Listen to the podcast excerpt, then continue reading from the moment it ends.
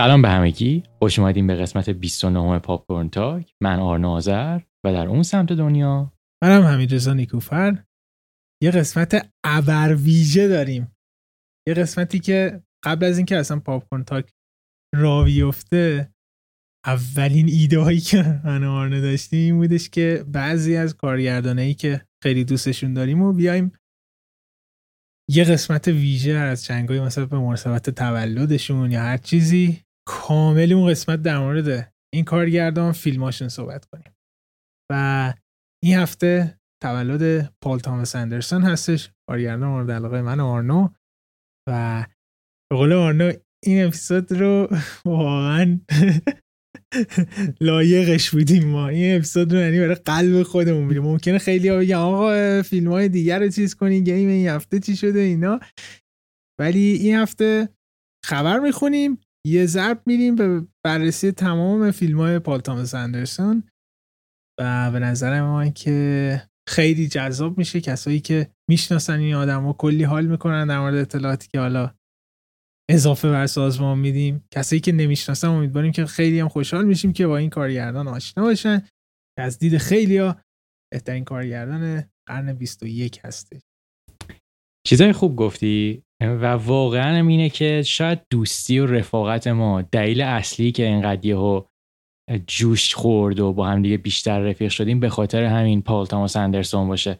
چون من و حمید موقعی که شروع کردیم با هم دیگه در مورد فیلم بیشتر صحبت کردن شاید سوژه ای که ما دوتا رو به هم خیلی نزدیک کرد همین شخص پال تاماس اندرسونه و از همون اول هم می‌گفتیم گفتیم که کاش یه اپیزود باشه که ادای دینی بکنیم به پال تاماس اندرسون و هنرش و حالا کاراش. که خب بالاخره اون روز رسید و اون آره. روز امروزه. آره. ولی خبرها رو از دست نمیدیم. اول بریم خبرها رو بخونیم و بعد برمیگردیم به قسمت ویژه. این برنامه Popcorn Talk. okay. خبر اول از آسکار آیزاک هستش. بازیگری خیلی بازیگری که من خیلی دوستش دارم. که قراره توی فیلم جدیدی بازی کنه برای Lionsgate یه تریلر هستش به نام لندن و کارگردان فیلم بن استیلر هستش. که هنوز مشخص نی داستان چیه ولی فیلم نامه اریک راث می نویسه اریک راث که که Zodiac هم نوشته و از قضا این فیلم تریلر هستش در مورد یک در سبکش هم crime احتمالا قتل و اینا هستش. و از روی یک کتابی از یو نسبو که Snowman Headhunters Son رو نوشته کتاب خیلی معروف سبک crime و همه چیز خیلی نوید یه فیلم توپ میده. حالا ممکن خیلی بگم آقا بن استیلر آخه ولی کسی که میگن بن استیلر آخه برن Escape from Dannemora رو ببینن که میثم آرنا هم دیده بودش کلی هم حال کرده بودش. به نظرم آسکر آیزاک در حال حاضر یکی از تواناترین بازیگرای سینماه اینقدر که این آدم از پس ژانر و شخصیت های مختلف می‌تونه خوب بر بیاد. یعنی از اون بر میره Star Wars بازی می‌کنه بعد میره مثلا چه می‌دونم Annihilation و Ex Machina بازی می‌کنه بعد میاد و خفن Inside Llewyn Davis Inside Llewyn Davis بازی می‌کنه. من به همشون هم نظرم خیلی فرق دارم به قول تو آره دقیقا. کلا زاده شده که از پس چیزهای مختلف بر بیاد هم به خاطر صورت خیلی خاصی که داره هم به خاطر حالا نحوه صحبت کردنش. خیلی بازیگر خوبیه. آره خیلی هم بامزه است. کمدی های بیشتری بازی کن و بریم خبر بعدی. خبر بعدی در مورد دی سی هستش که اونجایی که کامیکان ترکید سر کرونا دی سی اومده گفته که من یه- ما یه ویرچوال پنل داریم یه چیزی که قدیم مثلا توی کامیک کان داشتن ولی ویرچوال هستش به نام دی سی فندوم. که قرار کلی خبر و اتفاقای باحال توش بیفته. آ- 22 آگوست کمپانی دیزنی چی؟ دی- دیزنی دی سی کامل میادش توی 24 ساعت ته پنل های مختلف خیلی ویرچوال دیجیتالی یعنی همه می‌تونن باشه و نکته خفنش اینه که فری هم هستش. آن مجانی می‌تونید برید ببینید. صحبت ها با فیلم سازا بازی سازا خبرهای جدید تریلرهای جدید از فیلم های جدیدش و کلی اتفاقای بزرگ قرار بیفته که خیلی من خودم هیجان زده هستم براش و چند دلیل که قرار فکر کنم تریلر بتمن توش نمایش داده بشه آکوامن خبر ازش میاد بلکرم شزم جاستس لیگ اسنایدر کات سویساید اسکواد واندر وومن 1984 اینا چیز اصلا تازه تیویاش که او خیلی زیادتر هستش اینا. خیلی جالبه که واچمن هم توی تیویاش هم. امیدوارم سیبو بیام یه خبر مهمی در موردش میفته. این اولین باره که اینو می‌خواستم بگم. واسه میگم که این اولین باری که حالا DC یا مارول همچین تصمیمی می‌گیرن که یه که... یه پنل اینجوری درست بکنن. ویچوالی داشته باشن؟ آره. آره دیگه این کرونا بوده. یعنی مارول اصلا فکر کنم نداره. شاید من اشتباه میگم. ولی DC گفته که virtual هستش برگزار می‌کنه به جای Comic-Con. و اونایی که حالا gamer هم هستن احتمالا game جدید Rocksteady حالا یا بتمن هستش یا Suicide Squad اینا اونا هم می‌بینیم که اونم خیلی هیجان انگیزه. خلاصی که از دست DC FanDome رو 22 August free هم هست. خبر بعدی بریم. به خبری؟ فیلم جدید پابلو لورین هستش که احترام ویژه‌ای نسبت به این کارگردان داریم ما که در مورد پرنسس دایانا هستش. که کریستین استوارت قرار نقش پرنسس دایانا رو بازی کنه و یه درام یه خبری در داخل این خبر بگیم که کن امسال بخش market ش رو virtual ی برگزار می‌کنه. چون توی کن میومدن فیلم ها رو نشون می‌دادن و کمپانی های بزرگ حالا میومدن میخریدن حقوق پخششون رو. این موضوع البته رفته بود و خیلی نگران شده بودن فیلم های indie و حالا هنری که ساخته می‌شدن که چیکار بکنیم. اومدش ویرچوالی هستش و اینجوریه که یه فیلم ویرچوالی پخش می‌کنن یا یه فیلم ویرچوالی پیچ می‌کنن یعنی فیلم کن ساخته نشده رو. و کارگردان آنلاین میشه و با کسایی که حالا علاقه خرید هستن و دیستریبیوتر و استودیوهای مختلف هستن پیچ می‌کنه و فیلمو میگه این فیلم قراره توی ویچوال مارکت کن باشه. پیچ بشه یعنی. ساخته نشده. و ترکیب خیلی جالبی وجود داره. اینکه میگم پابلو لورین هستش کارگردان. کریستین استوارت بازی می‌کنه. استیون نایت نویسنده. خیلی عجیبه. استیون نایت این کار script writer hit and miss بهش میگن که بعضی کارش خیلی خوب می‌گیره یه جاش خیلی بد در میادش.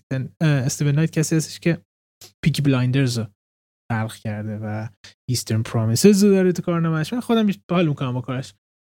و خبر جالبه این که در مورد سه روز از زندگی این آدم صحبت می‌کنه توی دهه 90 بعد از طلاقش هستش که دقیقا امضای کارای پابلو لورین هستش که بعد از یک تراژدی خیلی بزرگ میادش حالا aftermath اونو بررسی می‌کنه. البته این مثل اینکه مرگ پرنسس دایانا توی این فیلم نیستش البته هنوز کامل مشخص نشده.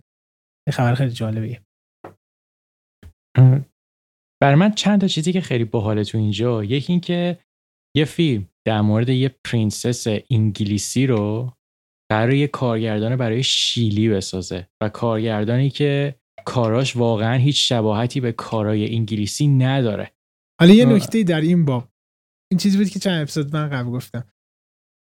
که جکی زن کندی فیلمشو همین آدم ساخته بودش که در مورد زن president آمریکا هستش و این کارگردان شیلی می‌سازه. اینم در مورد پرنسس پادشاه انگلیس هست زن اون هستش که حالا بعد از طلاقشون و اینا این داره می‌سازه. یه دقیقا چیزی که هستش. و البته نکته ای که هستش پابلو لورین خیلی به سیاست علاقه داره و خیلی به درام علاقه داره. و جکی و هم این ترکیبی از سیاست و درام هست خصوصا زندگی پرنسس یه چیز دیگه ای هم که شاید کمک بکنه که به setting و کلا استایل پابلو لورین بخوره کلا خود زندگی خیلی دراماتیک پرنسس دایانا و اتفاقاتی که براش افتاد. من فکر کنم سوژه خیلی خوبی می‌تونه برای لورین باشه و برای من جذاب ترین part ش خود بازی کریستین استوارته. من اوایل خود شک داشتم که چقدر می‌تونه شبیه پرنسس دایانا باشه ولی یه سری screenshot leak شد که من دیدم انگار میمیک صورتشون یه خور شبیه همه و به نظرم حالا با makeup و اینا احتمالا استوارت خیلی شبیه میشه. خیلی الان هستن که میگن که نه خیلی جبهه منفی گرفتن که چرا کریستین استوارت بازی می‌کنه. من Twilight ها رو هیچ کدوم ندیدم. ولی هر فیلمی از کریستین استوارت دیدم البته به غیر از این آخ... Underwater قبلیه که کلا فیلم بعدی بود کاری نداریم واقعا بازی خیلی خوب ازش دیدم. یعنی به خصوص بعد Twilight ها کریستین استوارت اومد وارد فیلم های هنری و art house اروپایی شدش. در نتیجه خیلی بازی خوبی داشته ای کسی که خیلی منفور هسته مسلما اون فیلم های اروپاییش ندیدن. تو خود نظر چیه نسبت به کریستین ببین من یه قسمت Twilight دیدم و کارهای دیگه کریستین استوارت هم دیدم. من به نظرم بازیگر خیلی قابلیه. تو این شکی نیست. ولی خب این واقعا پیش میاد. خیلی موقع هستش که بازیگرای خیلی خوب توی یه سری فیلمایی بازی می‌کنن که فیلم ها ذاتا فیلم های بدی هن و همینطور نگاه آدما رو عوض می‌کنن. مثلا این موضوع هم در, در, مورد partner ش هم چیزم بود دیگه. پاتینسون؟ آره رابرت پاتینسون. آره. دقیقا اونم همین موضوع درش وجوده خودش می‌گفتی یه چیزی. من من اینو می‌گفتم که این فقط همین کریستیان استورت نیست. مثلا جرمی رنر بود برای هرت لاکر. درست آره, آره. ببین اون بازیگر خیلی قابلیه. ولی چون رفت وارد مارو دنیای مارول شد دیگه هیچ وقت فیلمی نمی‌بینیم که مثلا بگیم عجب بازی کرده. آره ولی من فکر کنم کریستیان استورت الان تو راه درستی قرار داره و فیلم های خوب داره بازی می‌کنه. دقیقا. و دیگه بهترین کارگردانی که مثل گیرش بیاد پابلو راین بودش. افته و یادآوری کنیم که توی جکی چیز بازی کرده بود. نسلی پورتمن بازی کرده بود که نامزد اسکار هم شدش. و فکر کن این فیلم برای کریستین استوارت نامزدی اسکار بیاره. That's gonna be interesting. اوکی بریم سراغ خبر آخر که اوه اوه چه خبریه آقا. مایکل من برگشته با چه فیلمی؟ فیلم فراری. کی توش بازی می‌کنه؟ هیو جکمن. در نقش کی؟ در نقش انزو فراری. یه فیلمی هستش که خیلی مدت های طولانی بوده این فیلم. همه می‌خواستن بیان سمتش بسازن فیلم فراری رو.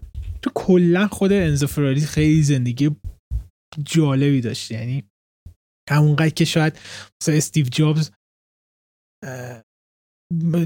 متفاوت و جالب باشه خصوص برای audience های آمریکایی فراری دقیقا یه character ی مثل اون داشته و خیلی فراز نشیبای جالبی هم داشته و به نظر من زندگی هیجان انگیزتری هم داشته حالا نسبت استیو جابز.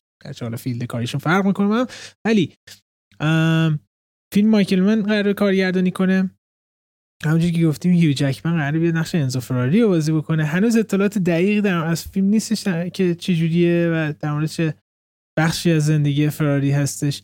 ولی این فیلم هم توی همون ویچوال مارکت کن قرار چیز کنه دیستریبیور پیدا کنه و خیلی شنیده شده که کمپانی های زیادی علاقه من هستن برن سمت این و یکی از داغترین فیلم هایی هستش که ارائه شده و شرکت آمازون با رقم سنگینی داره وارد بشه که مثلا بخره حقوق فیلم مایکل من کلا کارگردان خیلی جالبیه و فیلمایی که می‌سازه اکثرا دوز اکشن توشون خیلی بالاه. ولی اکشن مایکل من یه خورده به نظرم فاز هنری و اینا داره. یعنی خیلی اکشن باستری نمی‌سازه. مثلا چه می‌دونم The Last of Mohicans Insider Collateral Heat Heat شاید معروف ترینشون باشه. Miami Vice ببین اینا همشون فیلم های اکشنی که و به نظر من یه داستان خیلی خوبی هم دارن. یعنی فقط نرفتن سراغ یه چیز وقت تلف کردن و اینا. من من خودم مایکل من به نظر یکی از کارگردان خیلی قابل اون ژانره. بعد ببین چیکار آره. می‌کنه.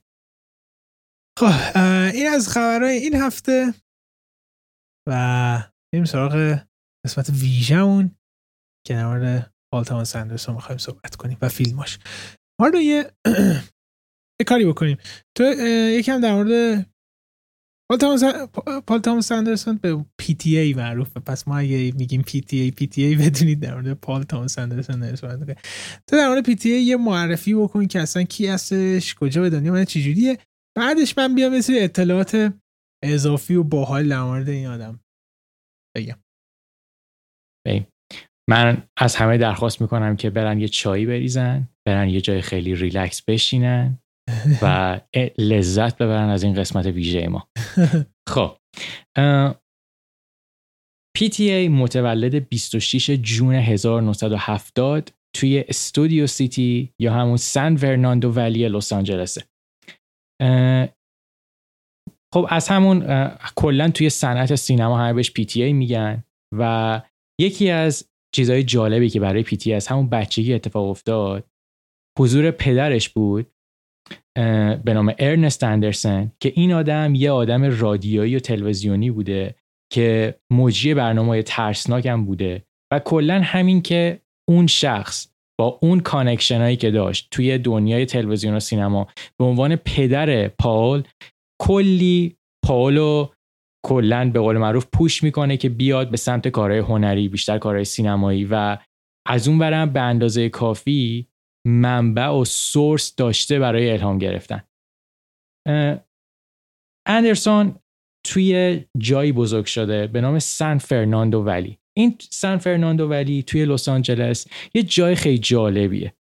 جاییه که معمولا آدمای کلاس وسط جامعه هستن کلاس میانی جامعه. یعنی خیلی پولدار نیستن خیلی فقیرم نیستن.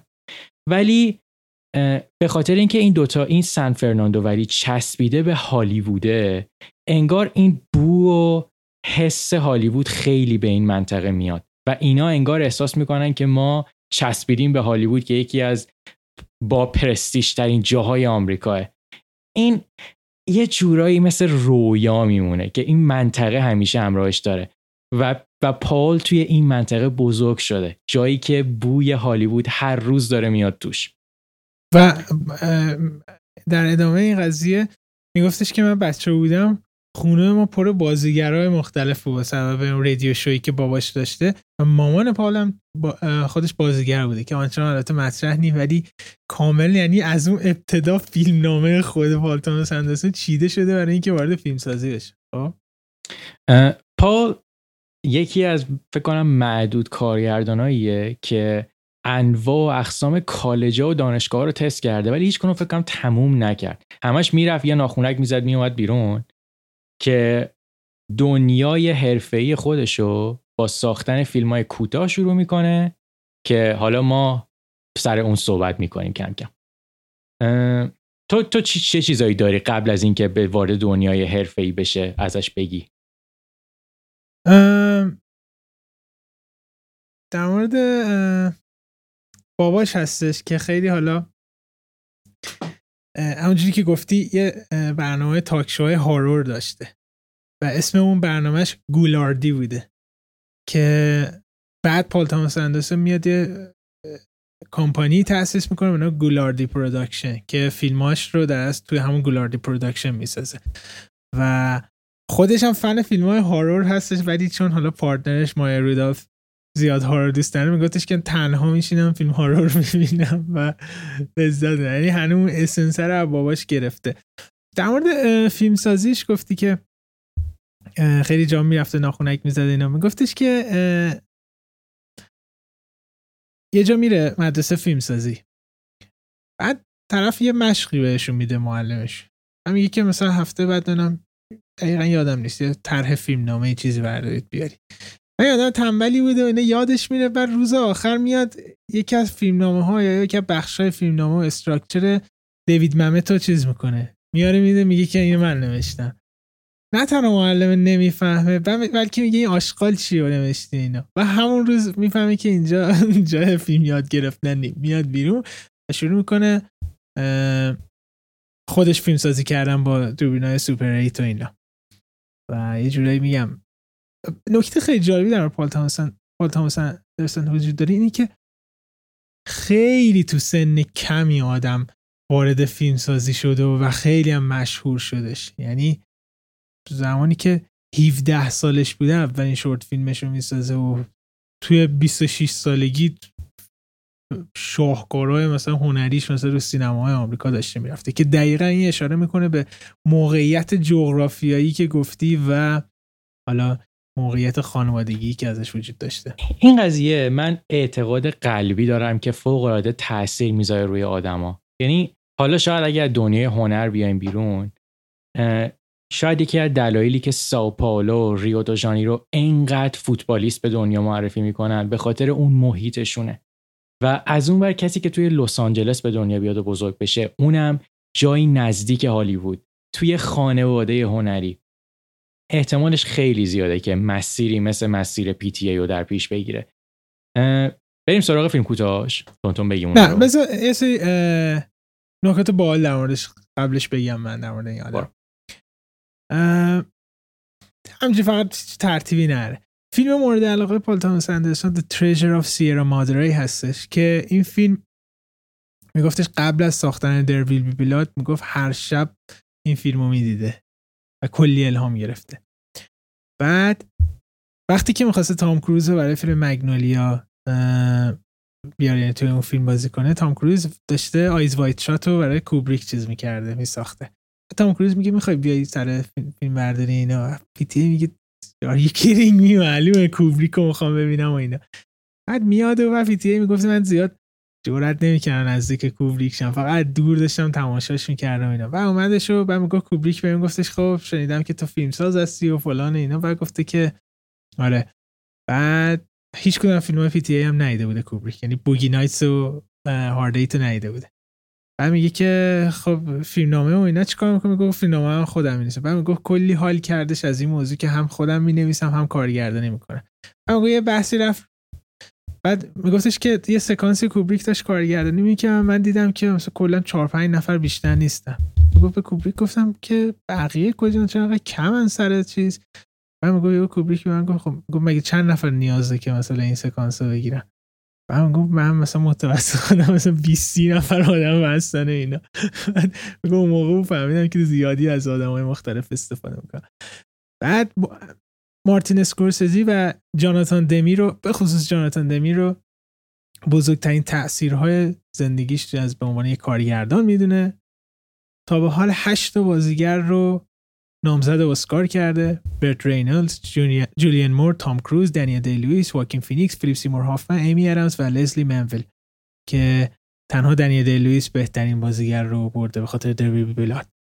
بعد تنها کارگردانی هستش که تمام جوایز مطرح اروپایی رو برده. از کلی از جشنواره‌های اروپایی هستن مثل کنو برلین و ونیس و اینا یعنی یه بار برده. و خیلی جالبش اینجاست که اسکار تا حالا نبرد یعنی کل اروپا رو درو کرده. هوم کانتری خودش کشور خودش سالش اسکار نداره. و فیلمی که خودش اعتقاد داره یعنی بیش از هر فیلم دیگه به قول خودش افتخار می‌کنه به فیلم The Master ش هستش از سال 2012 و تا به دو تا از فیلماش نامزد بهترین فیلم شدن. There Will Be Blood 2007 The Phantom Thread 2017 و یکی از طرفدارای پروپاقرص رابرت داونی سینیر هست. بابای رابرت داونی جونیور و ویدیوهای خیلی باحالی هم هستن با هم میشینن فیلم می‌بینن و اینا توی یوتیوب. رفیق خیلی نزدیک کریستوفر نولان و تارانتینا هستش. بعد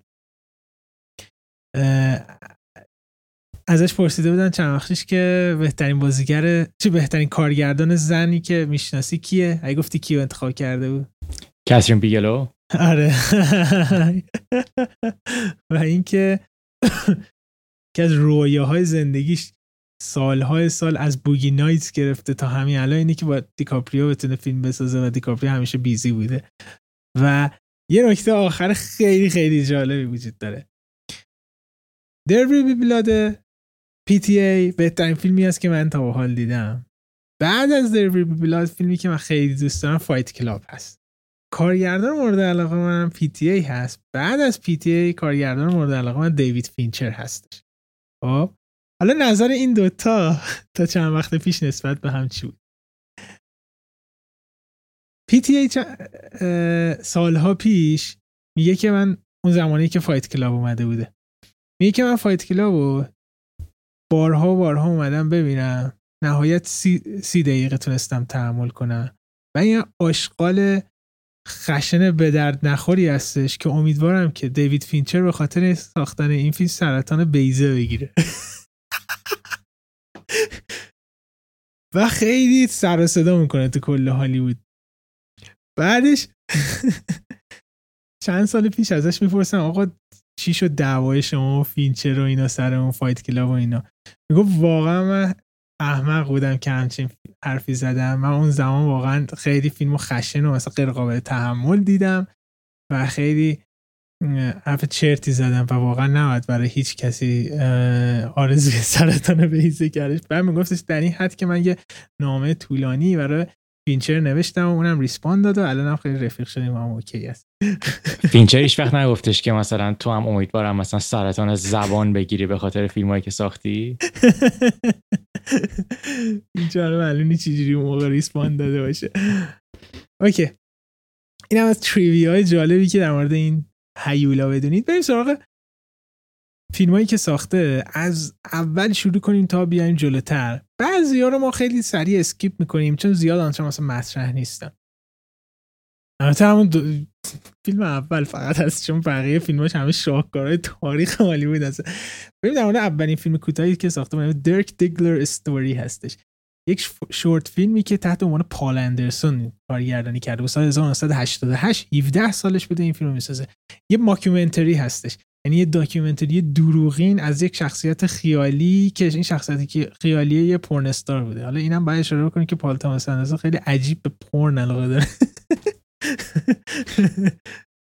بعد این short film رو می‌سازه. فیلم بعدیش یه چیزی هست به نام Cigarettes and Coffee که عملا فقط دو نفر توی این کافی شاپ دارن صحبت می‌کنن. که خیلی VHS درب و داغون هستش ولی فوق العاده است این short film ببینید که خیلی چند وقت پیش می‌دیدم میگفتش دلیل اینکه این short film ساختن این بودش که می‌گفت می‌خواستم ببینم که وقتی بازیگرا دیالوگا میگن چجوری بوده. زیاد می‌خواستم اکشن و اینا نشته باشه. فقط دو نفر آدم حرف بزنن آسون باشه. که بعد این Cigarettes and Coffee short film خیلی موفقی میشه. و حالا هالیوود خیلی علاقمند میشه که میگه آقا بیا مثلا فیلم بساز. که اولین فیلمش Hard Eight رو می‌سازه. Hard Eight قرار بوده در ابتدا اسمش سیدنی باشه ولی استودیویی که حالا پشت این فیلم بوده فاکس بوده. خیلی دخالت می‌کنه و خیلی فیلم رو تغییر میده. اسمشو میگه سیدنی به درد نخوره. ملت فکر می‌کنم در مورد سیدنی استرالیا استرالیا مثلا. در حالی که سیدنی اسم یکی character فیلم بودش. و این فیلم حالا به خاطر دخالت هایی که شده و یه نمم چون فیلم اول پی تی ای بوده من خودم به شخص آنچنان دوست ندارم. بارها دیدم این فیلم ولی آنچنان دوست ندارم. آرنا هم دقیقا همینجوری هستش. و ولی چی بهش میگن؟ نشانه های پال تاماس اندرسون درش وجود داره. اینکه character های زیاد و character های عمیق و داستانهای خیلی متعددی که در نهایت به هم وصل میشن و امضای اصلیش romance و love حالا. که تو همه اینا توی Hard Eight تا یه جوری وجود داره اما کامل به دنده نمیره. که Hard Eight رو که اولین feature film ش بوده سال 1996 می‌سازه و این سه سال این فیلم طول می‌کشه تا بیادش بیرون انقدر تو این برزخ production و post production اینا بوده. توی این مدت پال تامس فیلم بعدیش رو می‌سازه که در سن 27 سالگی این فیلم رو میده بیرون. که واقعا هنوز که هنوز یکی از غیر ممکن ها هستش چجوری یه نفر می‌تونه همچین فیلم اول career ش توی 27 سالگی بده بیرون. اون فیلم به نام The Boogie دانر بوگی نایتس هستش 1997 که یه توضیح بده آرنا تا آبی بخورم. بوگیناس داستانش در مورد چیه؟ بوگیناس در مورد یه پسر جوونیه توی اواخر دهه هفتاد که این آدم وارد دنیای پرن میشه و کلا این فیلم اتفاقات و یه رولر کوستر اموشنالیه از اتفاقاتی که برای این آدم میفته دوستاش و صنعت پرن و همینطور اتفاقات اواخر دهه هفتاد و ورود به دهه هشتاد. یعنی کلا دقیقا دنیا و ستینگیه که PTA خیلی براش همیشه جذاب بوده. PTA چند تا نشونه داره که اینو باعث شده که به قول معروف امضای کارهای خودش باشه. یک PTA خیلی علاقه وحشتناکی به کالیفرنیا مخصوصا شهر لس آنجلس داره. و اتفاقاتی که مختص این شهره به خاطر مسائل هالیوود به خاطر دنیای خیلی capitalist ی که داره و همینطور نزدیک آب بودن و قشنگی این شهر. یکی دیگه چیزایی که خصوصیت هایی که مربوط به PTA علاقه این شخص به رابطه های خانوادگی کلا relationship فامیلی عشق و همینطور تنهاییه. این معمولا توی همه فیلم های به این قضیه اشاره میشه. به ولی به نحوهای مختلف. که توی این فیلم تقریبا ما همه هر ستای اینا رو تجربه می‌کنیم.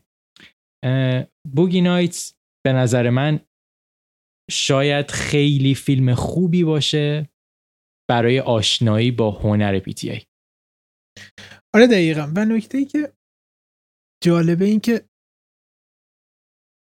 فکر می‌کنم این فیلم به عقیده من حماسی ترین فیلم پی تی ای هست. یعنی از بحث تعدد کاراکتر خیلی کاراکتر زیاد داره و غیر ممکنی که هنر پی رو نشون میده اینه که چجوری اینا همه کاراکتر توی دو ساعت و نیم فیلم انقدر عمیق بدونی. انگار که وقتی این فیلم تمام انگار یه سریال مثلا پنج season رو دیدی انقدر می‌شناسیم character ها رو. و اینکه چجوری اومده یه فیلمی در مورد صنعت پرن و آدمایی که تو porn industry بازی می‌کنن ساخته که در آخر تموم میشه متوجه میشه که اِ این فیلم در مورد خانواده بودش اصلا. و چقدر مفهوم قشنگ و زیبایی وجود داره پشتش و چقدر آدم احساسی می‌کنه. چون در وهله اول الان همه میگن که او الان می‌بینیم چه فیلم مثلا شیطونی می‌بینیم یا این که مثلا چقدر یا disgusting هستش فیلم. ولی کلا اصلا داره پی در مورد یه چیز دیگه ای صحبت می‌کنه که اونم دقیقا مواردی است که تو اشاره کردی. عشق و خانواده. اما توی sub مختلف. فیلم خیلی بامزه هستش. بعضی جا خیلی پرتنش هست. از جا خیلی خشن و بیره هستش و یک طولانی اتفاق طولانی مد... بازه زمانی طولانی هم اتفاق میفته و سکانس هایی داره که واقعا سجده می‌کنید به کارگردانی آدم. چی جوری ممکنه همچی فیلم شروع میشه اون اوپنینگ فوق که فکر کنم سه دقیقه و نیم بدون اینکه کات بخوره وارد حالا یه کازینویی میشه اینا که خیلی شبیه به گودفلاس اسکورسزی هستش. تا اینکه جای دیگه یه پارتی وجود داره دوباره تیک طولانی هستش دوربین زیر آب میاد اینا قشنگ حس می‌کنی که توی پارتی هست و با character ها ارتباط برقرار می‌کنی. و این فیلم اولین فیلم مطرح مارک والبرگ هم بوده. و سه تا نامزدی اسکار هم شده. supporting role برت رینولد supporting actress جولین مور و بهترین فیلم نامه پل توماس اندرسون. دوباره از ذکر کنم که 27 سالش بوده. پی تی به خدا 29 سالش بوده سر این فیلم. یعنی همسن من بوده. آره. شاید نکته ای که در مورد این فیلم فقط مختص این فیلم باشه و, و توی بقیه فیلم های پی تی ای نیست بی نهایت پر انرژی بودن این فیلمه. آره یعنی آره که این فیلم یعنی این دو ساعت دو ساعت و نیم فیلم واقعا چی میگم من موقعی که فیلم تموم شد انقدر انرژی تو بدنم بود انقدر که چی میگن به قول انگلیسی انقدر فیلم بامبستیک بود. من دلم می‌خواست بالا پایین بپرم. این نحوه پر انرژی فیلم ساختن به نظر من اولی و آخریش تو سری کارهای پی تی ای همین فیلمه. یعنی بعد آره. از این فیلم پی تی ای نحوه فیلم ساختنش و نحوه روایت داستانش رو به کلی عوض می‌کنه.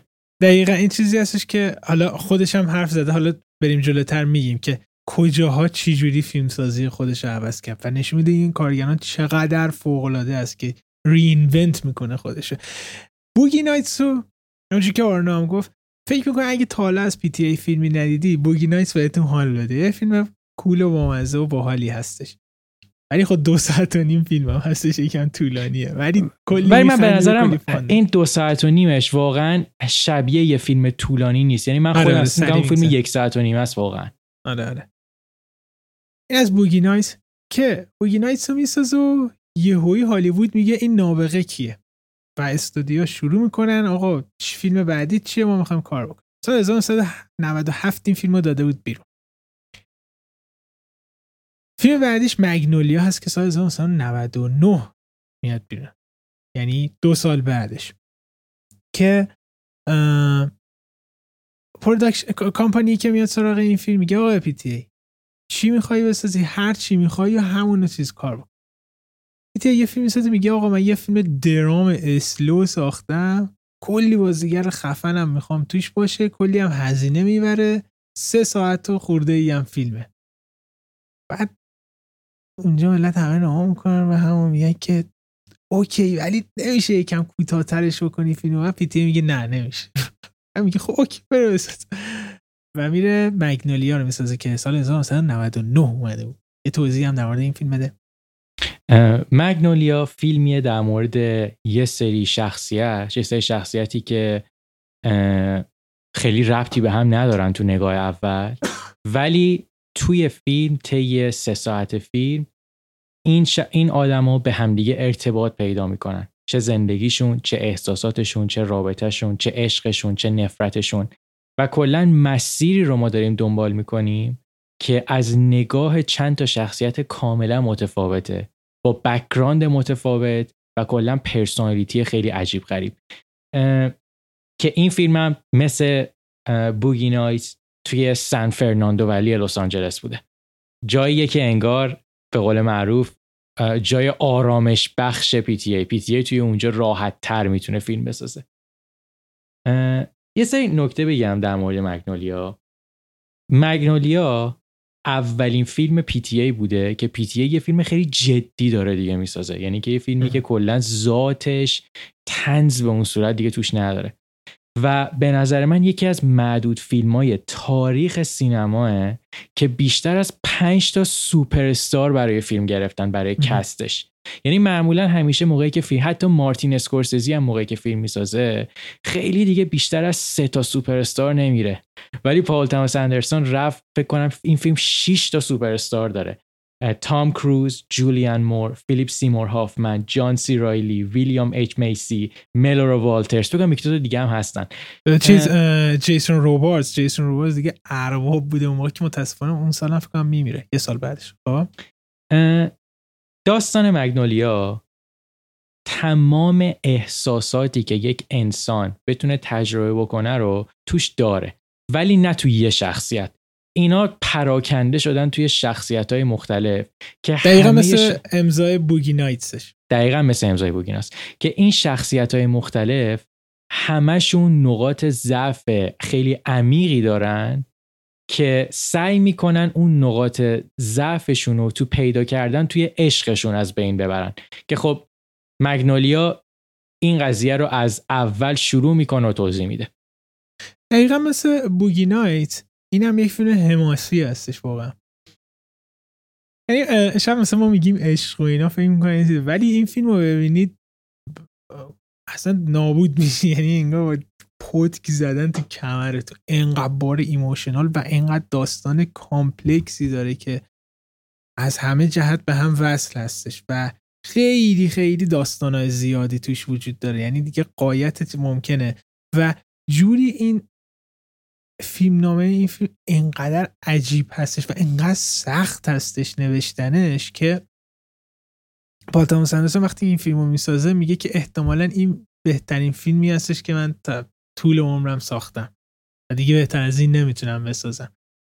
و حالا در حالی که اشتباه می‌کرد بعدا حالا بریم جلوتر بعد میگم که چه حرفایی در مورد این حرفش هم زده بودش اینا.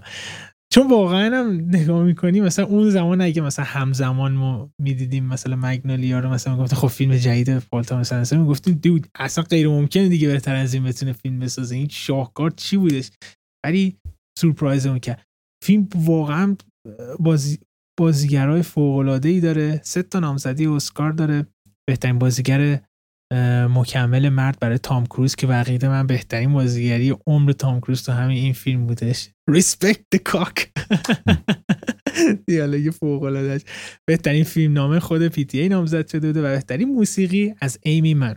ایمی من خواننده معروف آمریکایی هستش که دوست دختر پال تامس اندرسون بوده اون زمان. که دو سال بعدش آره دو سال بعدش اینا چیز از هم جدا میشه. و ایمی مان خیلی الان معروف آلبوم آخرش هم که اومد 99 بود تا متاکریتیکش. و این از این اما در مورد مگنولیا بگیم که آره دقیقا داستانی هستش که آدمای خیلی هر کدومش یه ضعفایی دارن که سعی دارن ضعفشون رو پنهان کنن ولی در عین حال همونجوری که گفتید و در یه رابطه ای اون رو ترمیمش کنن یا اینکه اون نقصشون رو یه جوری تکمیل کنن تو یه قضیه دیگه. و این character ها دقیقا خیلی اتفاقی ممکنه به هم نزدیک بشن. به خصوص که اول فیلم شروع می‌کنه random مثل اتفاقات عجیب و مطرح کردن. مخصوصا اون theory که تو کار هنوزم که هنوز توی اف بی آی چیزه. این چی میگم اف بی آی توی سیستم قضایی آمریکا هنوز دقیقا مشخص نیستش که اگه یه نفر خودش بخواد از پشت بوم بندازه پایین خودکشی کنه وسط راه یه نفر تیر بزنه تیر بخوره به اون اتفاقی. الان مقصر کیه؟ آیا قتل بوده یا نبوده اینا؟ و چنین چیزای پیچیده یا اول میگه به عنوان حالا یه انالوژی که داره بعدا چه اتفاقی میفته که بتونید ربط بدید. و پر از سمبل هستش این فیلم. هم خود کلمه مگنولیا هم یه جوری سمبل هستش و خیلی یهویی ربط داده میشه به مثلا داستانهای قدیم مثلا کریستیانیتی مسیحیت و یا اینکه مثلا خیلی مباحث فلسفی خیلی مباحث رومانتیک و خیلی فیلم سنگین تلخ اما مسترپیسی هستش. که ببندی مگنولیا رو بریم فیلم بعدی؟ بریم بعدی. بعد مگنولیا PTA اولین به قول reinvention خودش انجام میده. حس می‌کنی که حالا باید فیلم سازیش عوض کنه. در حالی که حالا اگه Hard Eight و زیاد حساب نکنیم Boogie Nights و مگنولیا epic drama هستن یه جوری. character های خیلی زیاد داستانهای خیلی زیاد که به هم interconnected هستن وصل هستن. میادش سال 2002 یعنی سه سال بعد یه سالم اضافه میشه. یه فیلمی میده بیرون که قبلش ایده‌ش بر این بوده که من تا الان اینا همه فیلم ساختم که خیلی emotionally سخت بودن خیلی character های زیادی داشتن. بیام روی یه دونه character تمرکز کنم و کمدی بسازم. و اون فیلمی هست به نام Punch-Drunk Love سال 2002 تیک رو یارنو Punch-Drunk Love کلا خیلی متفاوته نسبت به کارهای قبلی PTA و همینطور کارهای بعدی PTA انگار اگه کسی خیلی با PTA آشنا نباشه شاید اصلا احساس نکنه که کارگردان این فیلم PTA ولی عالم یه خورده بیشتر دقت کنه چرا؟ امضاهای PTA توی این فیلم هم هست. این فیلم در مورد چیه؟ در مورد یه شخصیه که مشکلات روحی روانی داره ولی وارد یه داستان عاشقانه میشه. از اون ور چیزی که باعث میشه که با آدم دائم نگران باشه که برای عشق این آدم یه اتفاقی بیفته اشتباهی که این آدم خودش کرده. این آدم یک بار برای اینکه حوصلش سر رفته بود و تنها بود زنگ می‌زنه به یکی از این چنلایی که برای سکس تاکن و حالا بعدا اونا شروع می‌کنن بلک میل کردنش که همه این اتفاقات توی دنیای کمدی میفته و کرکتر اصلیمون هم یه جورایی دیو... خلوچله. ادم سندلر اینا اشاره بکنیم. و, کاراکتر اصلی ادم سندلره که بازیگر ژانر کمدیه. ولی توی این فیلم کمدیش حالا به قول خیلیا احمقانه و گوفی نیستش. این کمدیش واقعا معنا داره. خیلی دراما توش دخیله یه چیزی از آینده بگم. موقعی که برادران سفتی ادم سندلر رو cast کردن برای Uncut Gems. خب خیلی سوال پرسیدن که مثلا چی شد که رفتین سراغ ادم سندلر و اینا. که خودشون برگشتن گفتن. گفتن که اگه Punch-Drunk Love رو دیده باشین می‌فهمین که ادم سندلر چقدر بازیگر تواناییه و می‌تونه از کارهای سخت و از پسشون بر بیاد. ادم سندلر بازیگر خیلی تواناییه و Punch-Drunk Love اینو ثابت می‌کنه. یه نکته اینجا بگم این که بعد از مگنولیا توی press conference مگنولیا. یه خبرنگار می‌پرسه که خب دوست داری که الان تو اینا همه بازیگرای فوق العاده بزرگ کار کردی با کی کار کنیم؟ یه دو تا بازیگر خیلی دوستان باشن کار کنن. ادم سندلر و دنیل دی‌لوئیس و همه می‌زنن زیر خنده مثلا میگن شوخی دارم می‌کنن چون اصلا ادم سندلر کمدین مثلا این این برای اون دنیل دی‌لوئیس که بزرگترین که اتفاقا دو دو تاشون هم فیلم می‌سازه و واقعا نشونه که چه چشمی داشته که همچین بازیگری انجام داده. و البته سفتیام که اشاره کردی سفتیام خودشون یکی از فنای پال تامس اندرسون هستن و آره دقیقا بازی اینو توی ادم توی Punch-Drunk دیدم و توی Uncut Gems آورده. یه نکته ای که ازش آره اشاره کردی فیلم کمدیه ولی از همون قاب اول که میاد میگی یه master داره کارگردان این فیلم می‌کنه. وقتی که با کت شلوار آبی ادم سندلر نشسته دیوار پشتش نصفش آبی تا جایی که خودش نصف دیگهش رنگ دیگه است نشون میده غرق این دنیای کاری و آتاشخالایی که داره شده و حالا چجوری می‌خواد بیاد بیرون از این قضیه. و حالا امیلی واتسون هم نقش مقابلشه فیلیپ سیمون هارفن هم مثل همیشه توی فیلم ای بوده بازی کرده و ادم سندلر سر این فیلم نامزد بهترین بازیگر مرد میشه برای گلدن گلوب و این فیلم توی جشنواره کن بهترین کارگردانی رو میدن به پال تامس و نامزد پالمدور هم شده بوده توی کن که خیلی دستاورد بزرگی بوده. می‌دونی من موقعی که مثلا بخوام این فیلم رو به کسی معرفی بکنم چجوری معرفی می‌کنم که بره جذب بشه بره ببینه به نظر من رابطه عاشقانه رو و عشق رو به هم عجیب ترین و یه جورایی هم کلا چت ترین یعنی کلا اصلا توصیفی از عشق وجود نداره که برای این فیلم بخوای تو مثلا لیبل بهش بچسبونی. اینا عشقی که بین ادم سندلر و امیلی واتسون توی این فیلم به وجود میاد شبیه هیچی نیست. اصلا نمی‌دونم امکان هست تو دنیای واقعی کسی اینجوری عاشق بشه یا نشه. خود امیلی واتسون یکم کم داره این فیلم یه جورایی کرکترش ببین یه چیزی که من توی این فیلم خیلی دوست دارم و حالا توی کارهای PTA هست و حالا تو کارهای بعدیش ما خیلی بیشتر سر این قضیه صحبت می‌کنیم یکی از امضای PTA توی نشون دادن عشق اینه که شخصی که عاشق میشه انقدر تحت تاثیر اون حالا معشوقش قرار می‌گیره که شروع می‌کنه شبیه اون شدن عوض شدن. و حالا این حتما نباید عشق چی میگن یک دو تا شخص از راه عاطفیش باشه. شاید این این عشق یه عشق می‌تونه حرفه‌ای باشه می‌تونه کاری باشه. باشه می‌تونه پدر و پسری باشه همه اینا هست.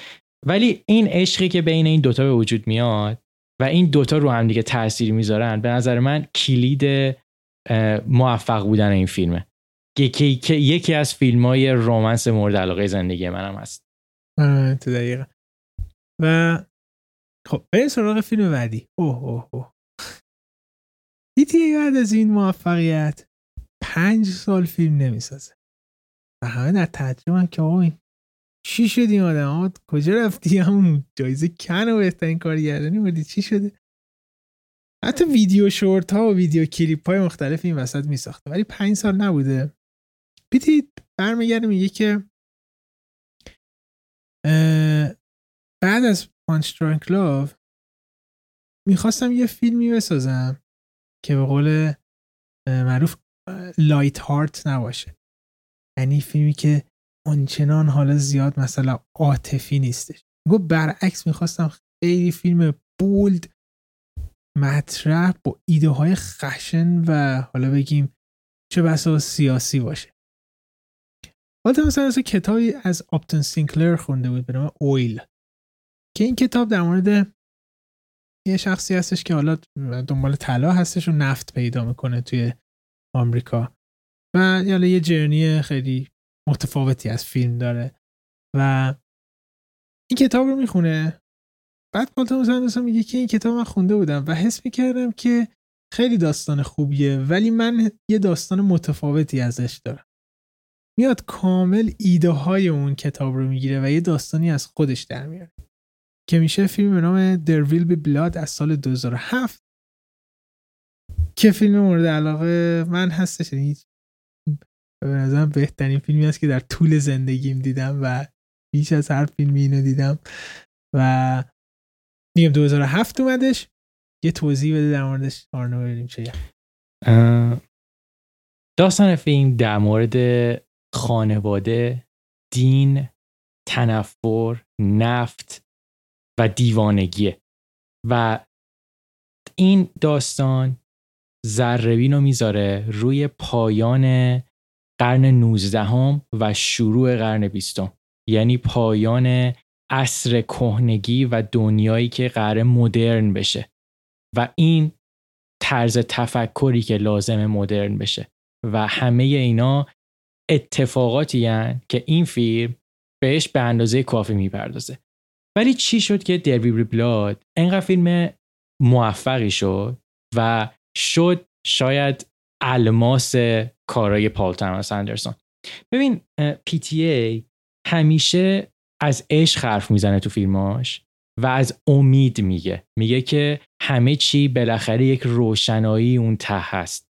همه چی باید برسه به اون روشنایی. اون تونل تاریکی که ما داریم میریم قرار نیستش که بسته بشه و تاریکی برسه. ولی درویل بلاد از اسمش معلومه. این اومد اینو قضیه رو عوض کرد. درویل بلاد گفتش که فیلم در مورد خوبی در مقابل بدی نیست در, در... فیلم در مورد روشنایی در برابر تاریکی نیست. فیلم در برابر تاریکی برابر تاریکیه. فیلم در فیلم درباره شیطان در مقابل شیطانه.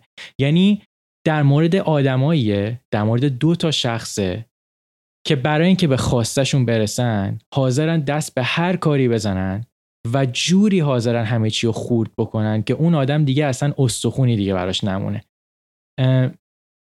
به نظر من بازی که دنیل دی‌لوئیس تو این فیلم کرد و این شخص دنیل پلین ویو رو به, به وجود آورد شاید بار کیفیت بازیگری رو توی تاریخ هالیوود عوض کرد. یعنی که به نظر من این فیلم می‌تونه کلاس درسی باشه برای بازیگرای آینده که چجوری یه شخصی می‌تونه قدرت رو نشون بده.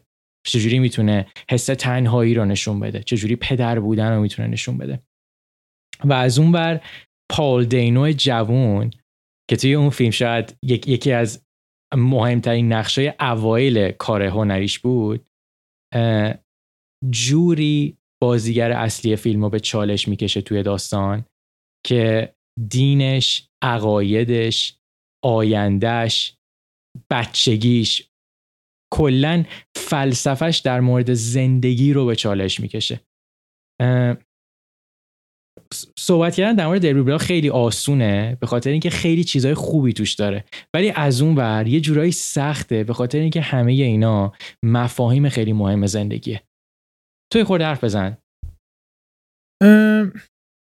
ببین پالتاما سندرسون گفتش که دوباره همونجوری که گفتم خواسته سبک فیلم سازیش عوض کنه. اما یکی از کلیدهایی که این کار انجام بدم این بود که با کسایی که قدیم کار می‌کردم کار نکنم. و حتی ابتدا برای نقش دنیل پلین ویو فیلیپ سیمور هافمن رو در نظر داشت اما گفتش نه همه فیلم با فیلیپ سیمور هافمن بوده می‌ذاره کنار. و میاد کاملا بازیگر جدیدی میاره و اصلا اگه تا اینجا career PTA دنبال کنید یهویی There Will Be Blood میاد میگه این همون آدمه این فیلم چرا انقدر مثلا عجیب خشن خشک و یه بحثای دیگه ای داره مطرح می‌کنه. ولی اگه توی قلب قضیه برید متوجه میشه که دوباره اینم یه love story داره. love story اصلی در مورد پدر و پسر هستش. و یه حرف باحالی چارلی روز چارلی روز میزدش. میگفتش که Oil آپتون سینکلر در مورد capitalist versus socialism بودش. PTA اومد فیلم عوض می‌کنه می‌کنه capitalist versus religion capitalist در مقابل دین. و این خیلی نکته جالبی هستش توی تاریخ حالا آمریکا و کاپیتالیسمی که امروز وجود داره و حالا این جاه طلبی آمریکا توی بحث نفت و اینا هستش که این اول دنبال طلا میگرده دنیل پلین بیو که یه جورایی نماد آمریکای مدرن هست که داره وارد مدرن ارا میشه و چجوری با پیدا شدن نفت همه چی عوض میشه؟ یعنی طلا و به کنار میره متوجه میشن آقا یه چیز جدیدتری و شروع می‌کنه زمین خریدن. اگه کسی زمینش رو نمیفروشه با زور گرفتن و در آخر فیلم در title خودش There Will Be Blood که میگه خون به پا خواهد شدش به کجا می‌رسه و این خون به پا خواهد شده به کجا میادش خیلی نکته جالبی که حالا spoil نمی‌کنیم برای کسایی که ندیدن. اما این فیلم از لحاظ فیلم نامه از لحاظ کارگردانی یه فیلمی هستش که من هر سری می‌بینم میگم که چی جوری یه نفر می‌تونه همچین فکری بکنه اینجوری مثلا این قابو ببنده این حرکت دوربین انجام بده اینجوری به بازیگر بگه این کارو بکن. از این افکت مثلا صدا استفاده کنه از این موسیقی استفاده کنه. این فیلم میگم collaborator جدیدی وارد زندگی پال تاماس اندرسون کردن به خاطر اینکه می‌خواست حالا خودش فیلم جدیدتری بسازه. اولین فیلمی هم بودش که با جانی گرین‌وود بزرگ آهنگسازی که بعدا باش کار می‌کرد. جانی گرین‌وود گیتاریست Radiohead هستش. میادش و موسیقی فوق العاده رو کار می‌کنن و حالا مثلا چیز مارک بریجز معروف که بهتر یکی از بهترین costume designer های هالیوود هستش که جوکر هم اواخر اون لباساشو طراحی کرده بود میادش وارد قضیه میشه. حالا توی بحث اسکار بگیم این فیلم بهترین بازیگر مرد رو دنی دیلویس داشتش. بهترین فیلم‌برداری هم مثل رابرت السویت داشتش. نامزد بهترین فیلم بهترین کارگردانی بهترین فیلم نامه بهترین edit بهترین art direction و بهترین sound editing شده بودش. و این فیلم طبق آمار و ارقامی که وجود داشتش در پایان دههی که دهه 2000 بهترین فیلم دهه انتخاب شده بود یعنی بیش از همه کریتیکا چیز کرده بودن. و طبق آخرین آماری که فکر کنم سال 2017 بودش این فیلم رو به بیشترین انتخابی برای بهترین فیلم قرن 21 انتخاب کردنش و یک اینستنت کلاسیکی هستش که حالا توی آی ام دی بی هم 140 فیلم 147 می هستش و در کل فیلمی هستش که سیاست، دین، خانواده و عشق رو به نهایت توضیح میده و در این حال برای من خیلی فیلم سرگرم کننده ایه ولی شنیدم که بعضی میگن نه. نظرت چی؟ نظرت ملت مثلا عادی اگه بخوان نزدیک بشه بشن سرگرم میشن. ببین شاید لغت سرگرم کننده به نظر من لغت اشتباهی باشه برای این فیلم. به خاطر اینکه این فیلم مفهومی که داره میگه از سرگرم کردن یه خورده به دوره. این این داره در مورد در مورد انسانیت در مورد خوی وحشیگری در مورد اهدافی که آدما دنبال می‌کنن. در مورد در مورد یه سری مسائل صحبت می‌کنه. که پرداختن به اونا توی حالت سرگرم کننده خورده کار سختیه. چرا؟ من قبول دارم. فیلم خورده خشکه. ولی خشک بودن فیلم دلیل داره. به خاطر اینکه مسائلی که داره بهشون می‌پردازه اینا خشکن. اینا مسائل خیلی شاید جذابی نباشن. که آدم بتونه ازشون یه چیزای خیلی فان و باحال در بیاره. یعنی چیزی مثلا نیست که در روزمرگیت مثلا آنچنان ببینی. هم بحث زمانیش هم بحث مثلا تاپیکش. ببین یه یه دلیل دیگه ای که شاید خیلی ها این فیلم رو خیلی راحت نتونن ببینن. برمیگرده به شاید از این نظر کمتر آدم بهش توجه می‌کنه ولی برمیگرده به موقعیت جغرافیایی این فیلم. این فیلم در مورد لندسکیپ هاییه که وسط صحرا و کویر و جاهای خشکن. این خشک بودن این فیلم خودش کاراکتر داره کاراکتر اضافه کرده به این دنیا. یعنی اینا دارن سر یه جایی با هم دیگه میجنگن که جنبه بسری خیلی زیبایی نداره. و به نظر من همه اینا دست به دست هم میده که این دربی بلاد یه پکیج کامل باشه. از همه نظر. و, و من احساس می‌کنم این فیلم بیتونه یکی از کاندیدای خیلی خوبی باشه برای کسایی که دلشون می‌خواد. این concept بد در مقابل بد رو بخوان بررسی بکنن. که ببینن چه جوری آدما در مقابل هم قرار می‌گیرن. نکته جالبی که هستش این فیلم سالی که اومدش رقیب اصلیش No Country For بود که No Country For بهترین فیلم رو جایزش رو بردش. و این فیلم همون جایی ساخته شد و همون زمانی ساخته شد که No Country داشت ساخته می شده جوری که یه جایی اینا یه rig چاه نفت رو داشتن آتیش می‌زدن و کل آسمون دود می‌گیره. چند مثلا متر اون برادرای برادران کوهن داشتن No Country میساختن. تعطیل می‌کنن میرن به خاطر اینکه کل آسمون دود گرفته بوده نمی‌تونستن کار بکنن. یعنی در production هم رقیب هم بودن. ولی هر دوتاش احترام خیلی زیادی نسبت به فیلم های هم دیگه قائل هستن. okay این There Be Blood واقعا اگر به پادکست ما گوش می‌دید؟ مثلا طرف داره پادکست هستین. یا من عملا گفتم بهترین فیلمی که دیدم There Be Blood یعنی اگه اهمیت داره نظرم بری حتما ببینید این فیلمو 2007 اوکی این از این فیلم. میریم سال 2007 باز یه وقف طولانی میفته و میره به سال 2012 شاهکاری به نام The Master. DTA این فیلم هم تغییرهای خیلی زیادی انجام یکی این که تمام فیلم های پی با رابرت السفیت اعظم بوده که فیلم بردار اون فیلم بردار کاراش بوده. اما میادش اینجا فیلم بردار عوض می‌کنه. البته مجبوری عوض می‌کنه چون رابرت اسمیت داشته اون موقع اسکای فالو جیمز باند فیلم برداری می‌کرد. که میاد یه فیلم برداری میاره که من هنوز که از اسمش درست نمی‌تونم میهای مر. همچین چیزی هست که این جونیور که این فیلم بردار فیلم بردار یوث without یوث فرانسیس فورد کاپولا بوده. که پیتی کارش می‌بینه میگه خیلی خوب و فلان اینا.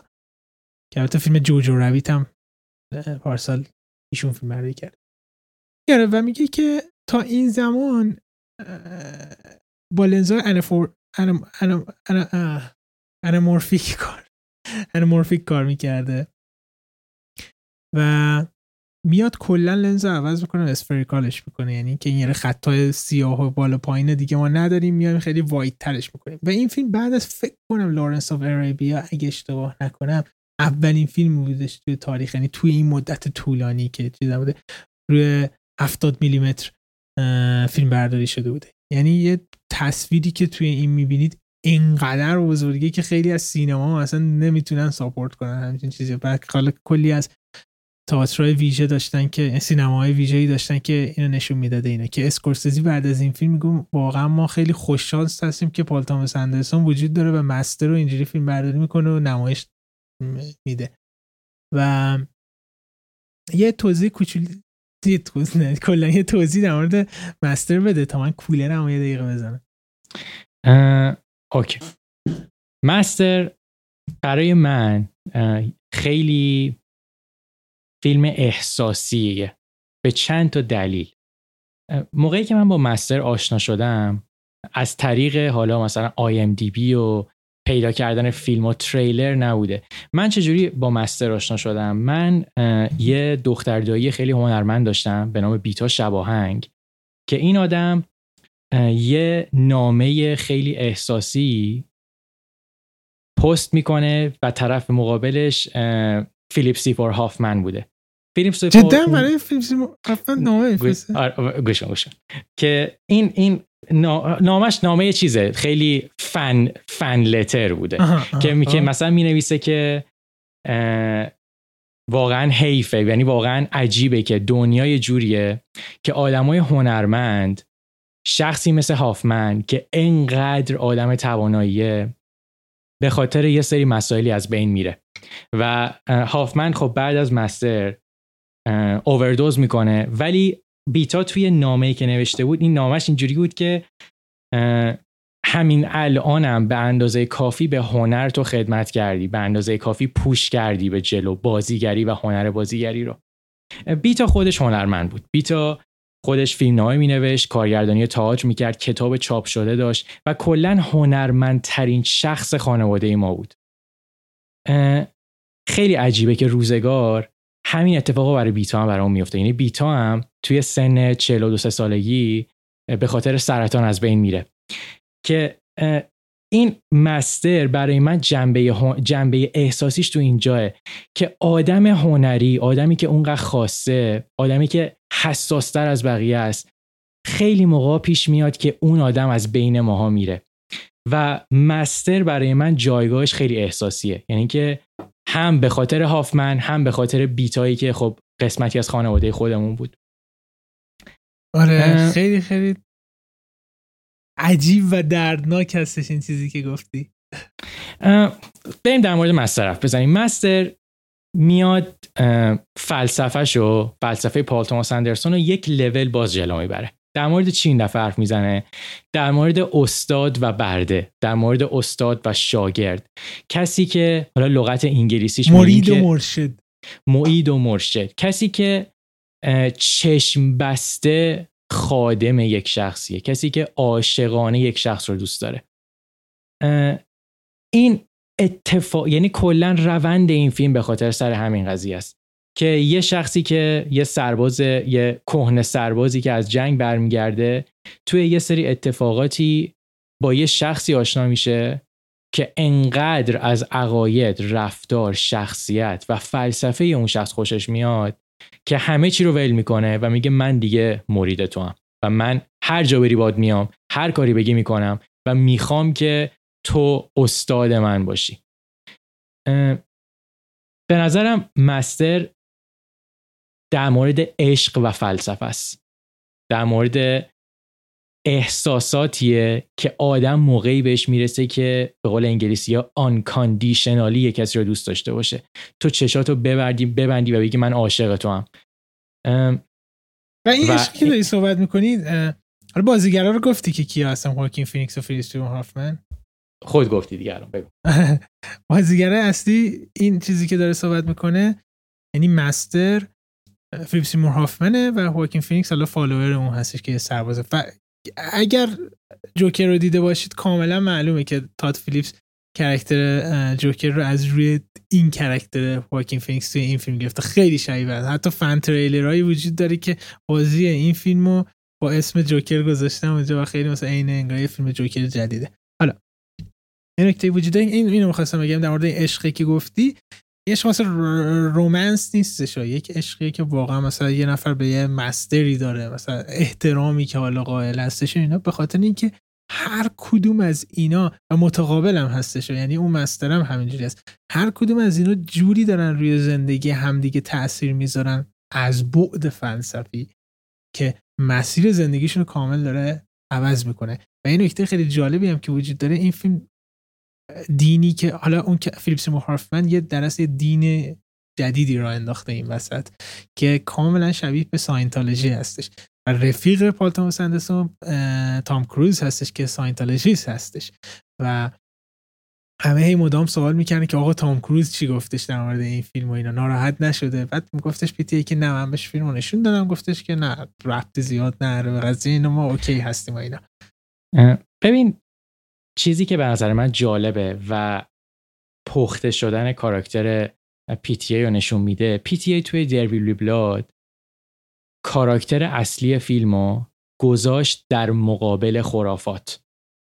توی این فیلم در سیاست در مقابل خرافات بودش. ولی توی این فیلم همه چی برعکس انگار خرافات شده محور اصلی فیلم و character های اصلی فیلم مدافع این خرافاتن. و حالا یه جورایی بنا به nature حالا Scientology و اینی که اینجا به عنوان Cause هستش اسمش از فلسفه میادش. یعنی اینکه جوری در از تاثیرگذاری ذهنی هستش که به وجود میاره. یعنی شاید بگیم خرافات بگیم که مثلا در مورد مثلا نمی‌دونم جن و پری و اینا دارن صحبت می‌کنن. در حالی که این خیلی philosophical تر داره صحبت می‌کنه. یعنی یه نمه قابل باورتر نسبت به ساینتالوژی و بحث الین و اینا. ببین لغت مستر یعنی که موقعی که این فیلم اسمش مستره خب همه شاید احساس بکنن همه اتفاقات برمیگرده به همین قضیه استاد و شاگرد بودن. ولی چیزی که من توش پیدا کردم بعد از چند بار دیدن و حالا تجربیات خودم احساس می‌کنم مسیر استاد به شاگرد شدنم هست. یعنی واکین فینیکسی که میاد به عنوان کسی که هیچ اطلاعی نداشت یاد می‌گیره و شاید توی یکی از dramatic ترین صحنه های تاریخ فیلمسازی پال توماس اندرسون واکین فینیکس دقیقا برخلاف جهتی که استاد وایستاده با موتورش شروع می‌کنه به حرکت کردن. و این نشون میده که انگار اون اون برده اون شاگرد دیگه خودش فهمید که مسیرمو باید یه مسیر برای خودم پیدا کنم و انگار اون زنجیره رو پاره کرد. و خودش یه جورایی مستر شدش در نهایت انگار. مستر خیلی حرف برای گفتن داره. یعنی که از اون فیلمایی که چه از نظر سینمایی چه از نظر فلسفی چه از نظر حتی عشق فیلمیه که خیلی نکته توش زیاده. یه نکته باحالی که وجود داره 2018 از پی تی ای می‌پرسن که چه بحثی هستش توی fan base Master که واقعا master توی این فیلم کیه؟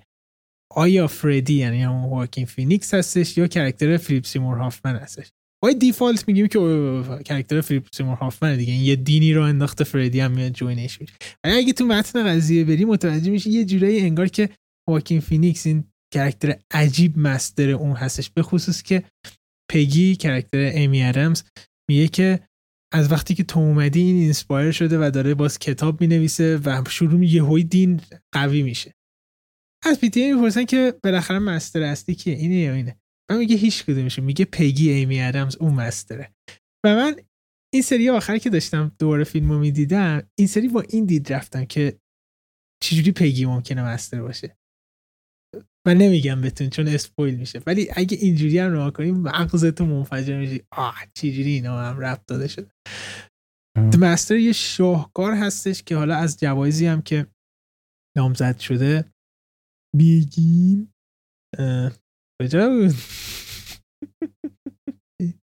شیش بار یه چیز اشتباه کلیک کرد OK بهترین بازیگر مرد برای واکین فینیکس بهترین بازیگر مرد در بخش supporting برای فیلیپ سیمور هافمن بهترین بازیگر زن برای ایمی ادمز که نکته جالبش اینجاست که همه این فیلم اومد گفتن آقا تمومه دیگه واکین فینیکس بهترین بازیگر مرد رو گرفت. ولی اون سال می‌دید کی تنها نقشی که بالاتر بود کی بودش؟ دنیل دی لویس برد. دنیل دی لویس برای فیلم لینکن بردش. یعنی بدبخت شانس نداشت. و فیلم بعد از There Will Be Blood دیگه دنیل دی لویس فیلم نساخته بود که لینکن ساخته بود. و رقیب اصلیش دوباره پال توماس اندرسون بود که حالا در مورد رابطه PTA و دی لویس یه چیز خفنیه که حالا برسیم به آخر میگیم. OK این از The Master 2012 خب بیایم اینجا رو ببینیم. بعد از 2012 میام به 2014 یعنی یکم active شد استاد. سریعتر فیلم ساخت. بعد دوباره این آدم یه فیلم متفاوتی می‌سازه که خیلی عجیبه. این فیلم خودش یعنی original screenplay نیستش. از نویسنده محبوبش تامس پینچان چیز می‌کنه می‌نویسه. تامس پینچان یک character ی هستش که یه نویسنده یکی از معروف ترین نویسنده های ادبیات مدرن آمریکا هستش. که این آدم نه مصاحبه فکر یک دو تا شاید مثلا چتی نفر کرده اومده گفت. نه مصاحبه خاصی ازش وجود داره. فقط یه عکس وجود داره نام عکس مثلا احتمال است توی شناسنامهش اینه جایی رفته اسمش اینا دیدن ثبت کردن پیدا کردن که سال مثلا نمی‌دونم ده 60 و اینا هستش. هیچ عکسی وجود نداره هیچ چیزی وجود نداره ازش هیچ کاری انجام نمیده. کاملا آدم مخفی هستش. عین ترنس ملیک میمونه. حالا ترنس ملیک عکس و اینا یکم هستش ازش. بعد که یه جوری خیلی هم حتی میگن اصلا ممکنه این آدم وجود خارجی نداشته باشه که خیلی از پال تاماس اندرسون پرسیدن که OK این باش صحبت کردی بگم آره بابا من باش صحبت کردم آدم واقعیه. این فیلم میادش از نویسنده محبوب تامس پینچان بسازه که به نام Inherent Vice هستش از سال 2014 که توضیح بده اونو؟ این فیلم در مورد دهه هفتاد آمریکاه حالا توی همون دوباره لس آنجلس در مورد عجیب ترین کاراگاه خصوصی که شاید تو تاریخ سینما تا وجود اومده باشه. شخصی به نام لری داک اسپورتلو. که این آدم یه آدم drug باز هیپی psychedelic style psychedelic ی داره که کارش وظیفش کاراگاه خصوصی بودنه. که این یه پرونده ای رو شروع می‌کنه بازجویی کردن پرونده ای رو شروع می‌کنه دنبال کردن که در مورد گم شدن دوست دختر سابقشه. اصلا همین داستان نشون میده که قراره چه داستان چرت و چتی باشه این فیلم. از از کاراگاهش که اون کاراگاه هم دادن چه شخصی بازی کنه. خواکین فینیکس بازی کنه. و حالا لشکر بازیگرایی که این فیلم داره. این فیلم خواکین فینیکس رو داره جاش برولینو داره بنیسیو دل تورو و اوون ویلسن. کلا فیلمیه که بازیگر زیاد داره. خیلی بیشتر از اینا وجود داره بازیگرتش ولی ولی به نظر من پیچیده ترین داستانه که PTA تا حالا تو زندگیش گفته توی این توی این فیلمه. و انگار این فیلم ساخته شده برای چند بار دیده شدن. این فیلم واقعا برخلاف بقیه فیلم های پی تی ای که آدم یک بار ببینه تهش واقعا به نتیجه گیری می‌تونه برسه. این فیلم از اون فیلم ها نیست. این فیلم واقعا تضمین می‌کنیم بار اول که ببینید نمی‌فهمید چه اتفاقی افتاد. واقعا همینطور. من من خودم من خودم دفعه دوم فهمیدم. آها این مربوط به این بوده. اینو من این وسط بگم. من این فیلم شاید مثلا هفتش بار دیدم. screenplay این فیلم من دو بار کامل خوندم. کتاب متاسفانه نخوندم. screenplay ش یعنی اون چیزی که خود PTA نوشته خوندم. هنوز که هنوزه میگم با این حال من 80 درصد از فیلم رو می‌دونم ولی اهمیتی هم نداره. من احساس می‌کنم از نظر زیبایی بصری خب این یکی از زیباترین فیلم های پی به نظر من نحوه فیلم برداریش و کلا اون مود و اتمسفری که دهه هفتاد میلادی ساختن خیلی باحاله. و ببین باز یه نکته ای که توی اکثر کارهای پی هست. توی اینم حالا به یه صورت انگار توی لایه خورده مخفیانه اون پایین ماینتر دیده میشه. شخصیت هایی که انگار تنهاییشون انگار شخصیت و personality شون خیلی با جامعه نمی‌سازه. این قضیه توی There Will Be Blood بود توی Master بود. توی توی مگنولیا هست. توی این فیلم هم هست. داک که شخصیت اصلیه خیلی فاز هیپی بودن داره و دوران طلایی هیپی ها دهه 60 میلادیه. الان که ما تو دهه هفتادیم اونقدری دوز هیپی بودن دیگه قوی نیست. ولی این داک هنوز هیپیه و همین باعث میشه که همین باعث میشه که همش تو چشم باشه. به خاطر رفتار عجیب غریبی که داره. دقیقا این, این پسا منسون هستش این دوران که همه پلیس هم ضد مثلا هیپی ها هستن. من خودم نظری که در مورد این فیلم دارم به نظر من یکی از کمدی ترین فیلم های پیتیه و از اون ور پیچیده ترین فیلم پیتیه از نظر آره. داستان از نظر شخصیت پردازی و همینطور از نظر تویست داستانی. واقعا جاش برولین توی این فیلم هر سری قهقهه می‌زنه و خنده انقدر با فیلم کاملا خنده داره یعنی واقعا حال می‌کنه. و هر سری که می‌بینید یک کمدیش بیشتر هم میشه. یه نکته ای که هستش اینه که این فیلم رابرت السفید دوباره بر فیلم برداره همیشه یه چیزی که پیتی که توی مستر نبود دوباره برمیگرده با هم همکاری می‌کنن. و به نظر که اوکی ای و دوره اینا با هم برگشتن. اما اتفاق بدی این وسط نیافته که این فیلم باعث میشه که دیگه بعدا با هم کار نکنن. من یه پادکست یه مصاحبه از چیز می‌دیدم خود رابرت السفید می‌دیدم. میگفتش که من و پیتی تمام عمرمون ما هم داشتیم فیلم میساخت و پی تی هم حتی هنوز که هنوزه میگه که من هرچی از فیلم برداری اینا بردم از رابرت السفید یاد گرفتم. و گفت ولی انقدر ما هی نظرمون هی متفاوت و متفاوت تر می‌شد که دیگه توی Inherent Vice کاملا خیلی عجیب شد. PT خیلی یه چیز کثیف می‌خواسته از فیلم برداری که بخوره به قالب character اصلی و حالا دنیای اون. رابرت السویت یه vision دیگه ای داشته. و هی مدام درگیر بودن اینا که دیگه بعد از Inherent Vice دیگه با هم کار نمی‌کنن. جدا از این فیلم دقیقا مثل عین چیز میمونه که همه خیلی قیاسش می‌کنن بیگ لبوفسکی بیگ لبوفسکی هم دقیقا خیلی پیچیده است یعنی متوجه نمیشی.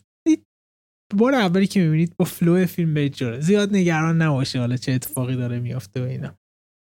و اگه فضای فیلم گرفتتون مطمئنا بار دوم سوم اینا. حالا بیاید دارید خیلی بیشتر متوجه میشید و واقعا خیلی عجیبه که چجوری همچین فیلم نامه نوشته که انقدر سخته که این فیلم نامه این فیلم نامزد بهترین فیلم نامه شده بود توی اسکار و بهترین costume design هم مارک بریجز دوباره نامزد شده بود برای این فیلم و بهترین بازیگر کمدی مردم توی گلدن گلوب واکین فینیکس نامزد شده بودش.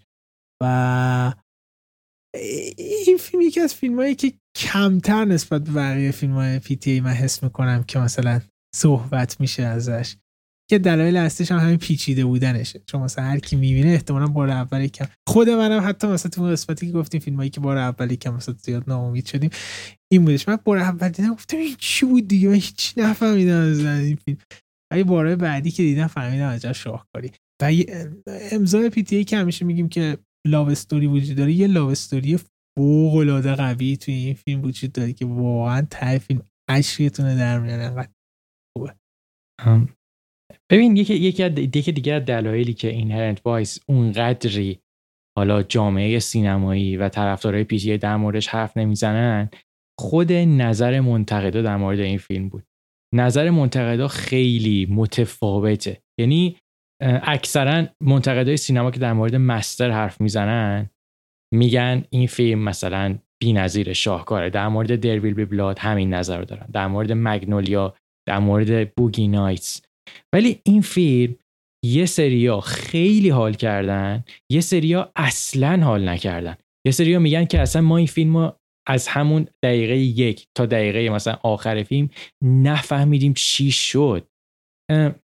این نظرات انقدر مختلف و متفاوت خودش باعث شده که خب بین طرفدارای پی تی ای هم خورده اختلاف با این حال توی متا کریتیک 81 خیلی جالبه. خیلی یعنی یعنی که از اون دسته فیلماییه که آره آره. چی میگن یا می‌گیره آدمو یا نمی‌گیره.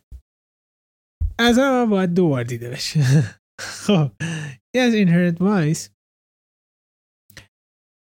از این وایس که 2014 اومدش استاد میره تا 2017 خیلی استاد تمله نسبت بقیه میره تا 2017 که آخرین فیلمشه که تا الان ساخته. می‌سازه به نام فانتوم ثرد که تا 2017 همونجوری که گفتیم میادش این فیلم. دوباره دنیل دی لویسی که دروی بی بلاد کار کرده بود. بعد دروی بلاد لینکن کار می‌کنه. بعد دوباره میاد با پی تی ای. حالا یه history در مورد این. PTA میادش که میگه که یه روز خونه مریض بوده. مایا رودالف مایا رودالف یکی از کمدین های معروف آمریکایی که دوست دختر PTA هست بچه دارن و با هم زندگی می‌کنن اینا که به هم دیگه میگن wife و husband ولی اصلا اینجا قرار دادی مثلا ازدواج نکردن با که پیتی ای مریض بوده بعد میگفتش که مایه اومد بهم غذا داد و اینا و من نگاش کردم دیدم که این نگاهی که من داره خیلی وقت بودم چی نگاه علاقه ای ازش ندیده بودم. من گفت چقدر عجیبه که ما وقتی اینقدر ضعیف میشیم اون کسی که دوستمون داره اینقدر مثلا با علاقه بهمون نگاه می‌کنه اینا. اگه یه هفته دیگه من مریض باشم همچینه ادامه میده اینا. من یکی چه ایده باحالیه برای یه فیلم romance که میاد Phantom Thread رو می‌سازه و یعنی ایدهشو می‌زنه. من گفتش همون اول قضیه. من می‌دونستم که character اصلی و دوست دارم دوباره با دنیل دی لوئیس کار کنم.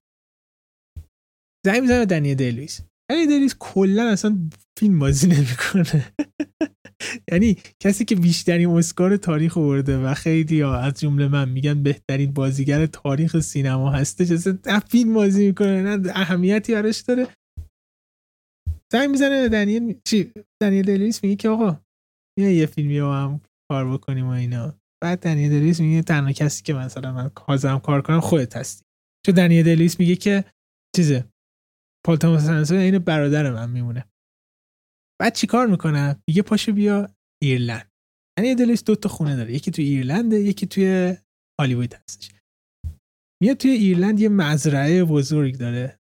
دیلیس بعد میگفتش که ما سوالم می‌شدیم با هم می‌رفتیم از سواری تو مزرعه می‌رفتیم مشروب می‌خوریم می‌رفتیم پاپ چرت می‌زدیم با هم و اینا. تمام این مدت هم داستان مینوشتیم. و هی اون می‌گفت حتی کرکتر اصلی رو میگفتش که کرکتر اصلی فیلم که دیلیویس بازی کرده اسمش رینولدز وودکاک هستش که میگفتش که دیلیویس گفتش اسمش اینو بذاری من میگم من افتادم زمین خنده. سر این سری اون موقع هم نوشتمش. و بعدش دی لوئیس میگفتش که این فیلم می‌خوام آخرین فیلم من باشه دیگه و کلا بازیگری این افسانه می‌ذاره کنار. خب حالا یه توضیح در مورد فیلم که فیلم چی هست. این فیلم توی دهه پنجاه لندن اتفاق میفته که این رینولدز وودکاک یکی از معروفترین fashion designer های لندنه. انقدر معروفه و انقدر کارش درسته که مثلا از کشورهای دیگه به خاطر عروسی های سلطنتیشون به خاطر مراسم مهمشون میان و این آدم براشون لباس دیزاین می‌کنه و لباس میدوزه. این آدم دو تا خصوصیت داره که خصوصیت بارز این شخصیت یک آدم کمالگراییه و این کمالگرا بودنش هم خودش رو تحت فشار می‌ذاره هم دوروبریاشو دو با اینکه آدم پا گذاشته ایه ولی رفتارش عین پسر بچه میمونه.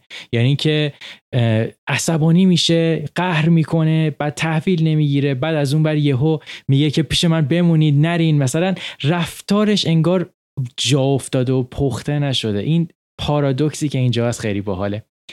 و چی میشه؟ و حالا لاو استوری قضیه چیه؟ لاو استوری قضیه در مورد اینه که این شخصیت رینولدز عاشق یه دختری میشه که این دختره می‌فهمه رینولدز رفتارش بچگون است. و این رفتار عاشقانه اینا مثل رفتار انگار دوتا آدم بزرگ بالغ نیست. یه رفتار خیلی خاص و باحالیه که شیرینی داستان سر این ارتباط به وجود میاد. که من که من گفتم به نظر من Punch-Drunk Love یکی از فیلم های romance مورد علاقه منه. شاید فیلم romance number one من Phantom Thread باشه. خیلی به نظر من عشق تو این فیلم قشنگ نمایش داده شده. آره و بعد از مدت ها شاید مثلا فکر کنم PTA اینقدر فیلم های یکم دور شد از این سبک و سیاق دوباره برگشت به همون فضای Punch-Drunk Love حالا یکم کمدیه چون واقعا توی dark ترین فیلماش PTA المانای خندهدار کمدی داره. مثلا آخر There Will Be Blood که دیگه خشنترین و مخوفترین چیز ممکن است. شما ممکن راحت می‌تونی بخندی سر اتفاق بامزه‌ای که داره میافته. Phantom Thread یه جوری اینجوری هست. و چقدر خوشگل این فیلم. و این فیلم بالاخره PTA دیگه خودش میاد پشت دوربین و فیلم برداری می‌کنه. که البته میگفتش که تمام مثلا حالا سکند یونیت های فیلم برداری اینا اونا کمکش می‌کنن. چون میگه اصلا تکنیکی مثلا واقعا دیگه سواد این کار نره بعد یه حرف جالبی هم هستش که سال پیش ازش گفتن که آیا فیلم های بعدی هم خودت فیلم برداری می‌کنی؟ اما گفتش که خیلی دوست دارم انجام بدم. تجربهش خیلی لذت بخش بود. ولی من همیشه آرزو اینه که با چیوو هم کار بکنم. خیلی خوب میشه. ببین برگردم به یه حرفی که اول این پادکست زدی در مورد دیدار PTA با استنلی کوبریک سر Eyes Wide Shut. PTA تو دوران جوونیش یعنی شاید 20 20 خورده ای سال قبل از اینکه این فیلم رو بسازه آدمی بود که دوروورش چه از نظر cast چه از نظر آدمای توی فیلم چه از نظر دستن در کارا آدمی بود که فکر کنم 50 60 نفر رو تو ست تو ست نگه می داشت خیلی ستش شلوغ بود از همه نظر. توی Phantom Thread دقیقا اومده به انگار رسیده به حرف استنلی کوبریک یک فیلم بازیگر خیلی نداره. خیلی متمرکز روی دو سه تا شخص. دو حس مینیمال بودن حس indie بودن داره فیلم. و همین به نظر من باز انگار PTA داره پیشرفت می‌کنه. داره انگار بازم داره آدم بهتری میشه توی ساختن فیلم. و متفاوت تر کار می‌کنه. این فیلم هم از جوایزش بگیم تو اسکار مارک بریجز برای costume design بردش. بعد nomination هایی که داشته بهترین بازیگر مرد دنیل دی لوئیس بوده که آخرین نامزدیش هم هست دیگه. بهترین بازیگر مکمل زن لسلی منویل هستش. بهترین موسیقی و بالاخره جان گرین بود. بعد از اینا همه شاهکاری که برای پیتی کار کرده دادم بهش چی نامزد کردن. بهترین کارگردانی پی و بهترین نامزدی بهترین فیلم سال هم بودش. و که از اسکور بالاترین فیلم های پی تی ای هم هستش که متاسفانه من کمتر از همه فیلم هاش دیدم. آره یکی اینکه فرش هستش و دونم چون زیاد فرصت نشده. ولی این هفته می‌خواستم ببینم فرصت نشد احتمالاً ببینم سریع. یه چیزی بگیم که خب این آخرین فیلمش بود که 2017 اومده بودش. فیلم بعدی PTA که 2021 گفته شده میاد. ابتدا قرار بودش 2020 بیادش و الان یه تاریخ عوض شده 2021 هستش. یه اطلاع ریزی فقط ازش وجود داره این که فیلم دهه هفتاده دقیقا توی San Fernando Valley دوباره اتفاق میافته یعنی PTA برگشت به اون hometown خودش. خیلی جالبه که Phantom Thread حالا یه جورای شباهت زیادی به Punch-Drunk Love داشتش. و این فیلم بعدیش که هنوز ازش نمی‌دونیم انگار داره نزدیک مگنولیا اینا میشه. در مورد یک دانش آموز دبیرستانیه که بازیگر خیلی معروفی هم هستش. همین اطلاع داری اگه مگنولیا رو دیده باشین یه character ی داره که یه بچه حالا مثلا دبستانی راهنمایی اینا هستش که خیلی نابغه هستش و توی تلویزیون اینا میارنش.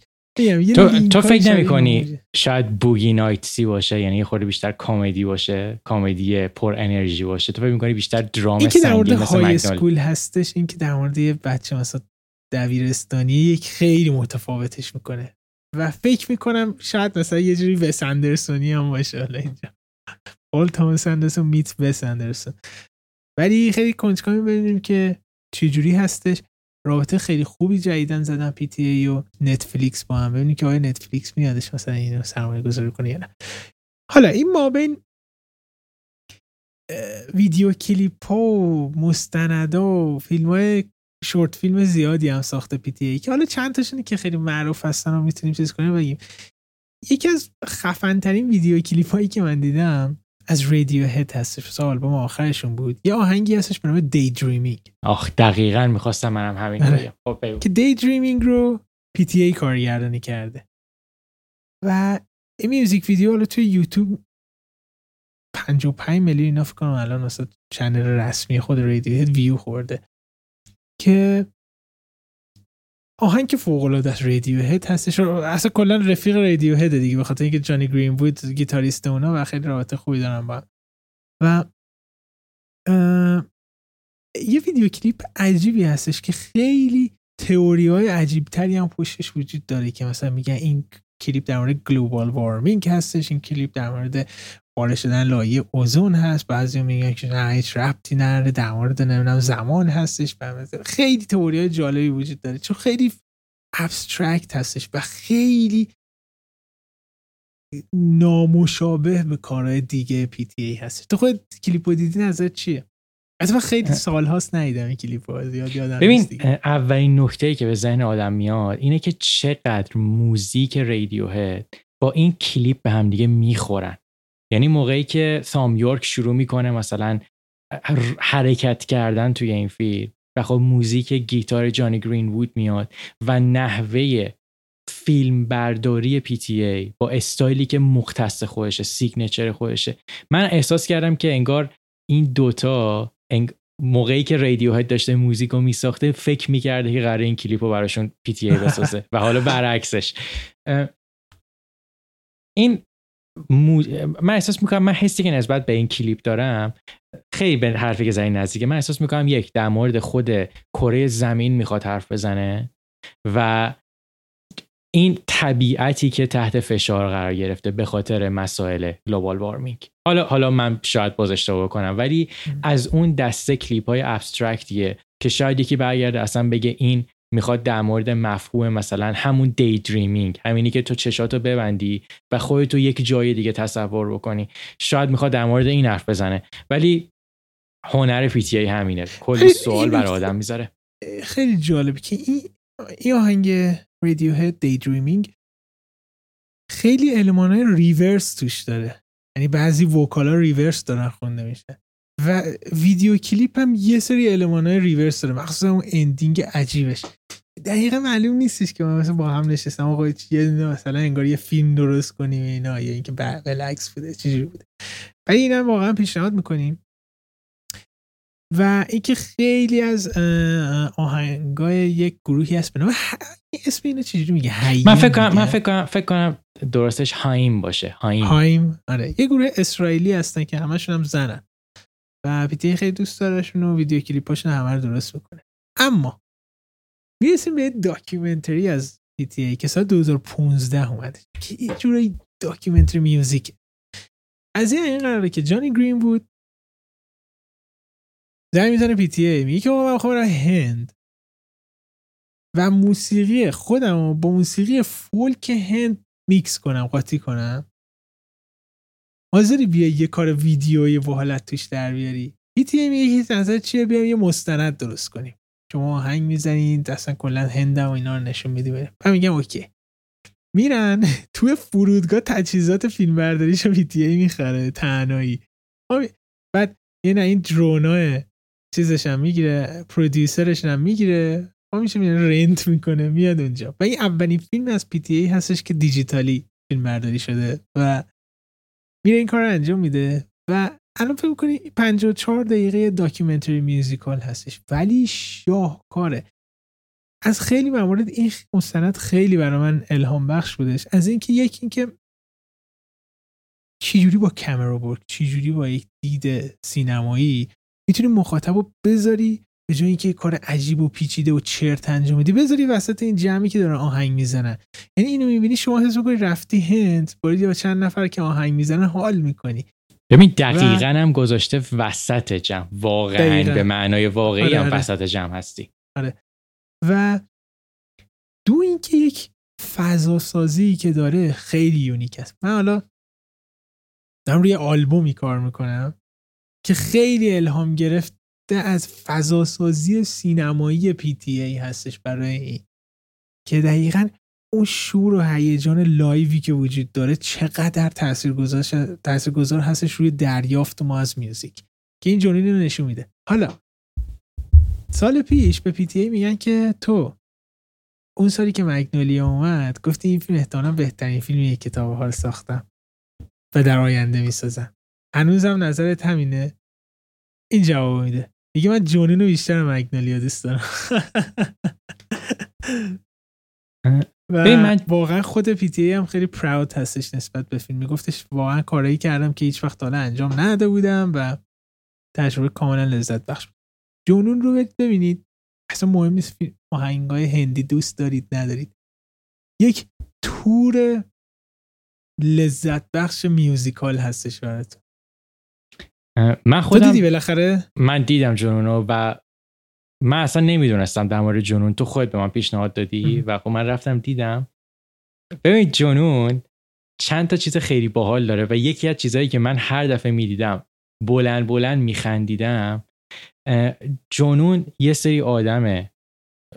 یه سری آدمی که اکثر خب هندی هن با لباس سنتی هندی یه دونه سیبیل چخماقی همشون نشستن و دوربین میچرخه میره سمت جانی گرین بود که یه آدمی که تیپ ایمو داره مو توی یکی از چشاشه و کلا سرش پایینی داره گیتار الکتریک می‌زنه تو یه اونجا لپتاپ هم کنارشه این هر دفعه من اینو می‌دیدم یه دور میخندیدم. گفتم چقدر باحاله این قضیه که جانی گرین‌وود تو جمع ایناست. من احساس می‌کنم artistic ترین کاری که PTA تا حالا کرده همین مستنده. یک بی نهایت مینیماله. دو خیلی کوتاه کلا پنجاه خورده دقیقه است. و سه همش در مورد موس- موسیقیه. توی یه جای بسته. اینجوری نیستش که اینا برن یه دونه آمفیتاتر مثلا چه می‌دونم خیلی بزرگ رو اجاره بکنن. اینا توی یه قلعه تاریخی هن که بالای قلعه رو تبدیل کردن به زدن موسیقیشون. و این اتمسفره به نظر من خیلی باحاله. و, و نوع فیلم برداری پی تی ای هم معلومه که پی تی ای خیلی دست و بالش بسته بوده ولی همین ساده بودنش خیلی به دل من نشست. دقیقا. حالا برعکس اینو یه هایی بیایم عوض که در اصل این آخرین کار PTA هستش که می‌خوایم صحبت همونجوری که گفتیم که رفیق رادیو هد هستش PTA تام یورک سال پیش آلبومی میده بیرون که جزء آلبوم های مورد علاقه سال پیش منم بوده. دومین آره آلبوم. آره, آره. آره, آره. آلبوم آنیما. که PTA گوش میده و اینا میگن که آقا بیا چند تا از آهنگای این آلبوم رو با هم ترکیب کنیم یه فیلم کوتاه در بیاریم ازش. همین الانش ایده خیلی عجیبه. و میگن که okay بیایم یه چیز unique بسازیم. ولی ایده ای که PTA داشتش خیلی abstract هستش. یعنی واقعا اصلا به هیچ وجه نمیشه تشخیص داد این PTA. مثلا میگه که okay دیوید لینچ شاید, این فیلم رو ساخته. یه چیز کاملا abstract هستش که خب بنا به همین هزینه زیادی هم می‌بره و یه production بزرگ نیاز کار می‌کنه PTA؟ پیش نتفلیکس میگه اون نتفلیکس ما می‌خوایم این کارو بکنیم. نتفلیکس هم میگه افتخاریه برای ما آقا بیا این کار انجام PTA میگه که خب فیلم برداری که من دوست دارم باهاشون کار کنم کیا هستن؟ چند تاشون هستن؟ اینا؟ داریوش خنجی هم تو لیست PTA بوده. داریوش خنجی تماس می‌گیره و فیلم بردار این داریوش خنجی هستش. و آنیما رو می‌سازن.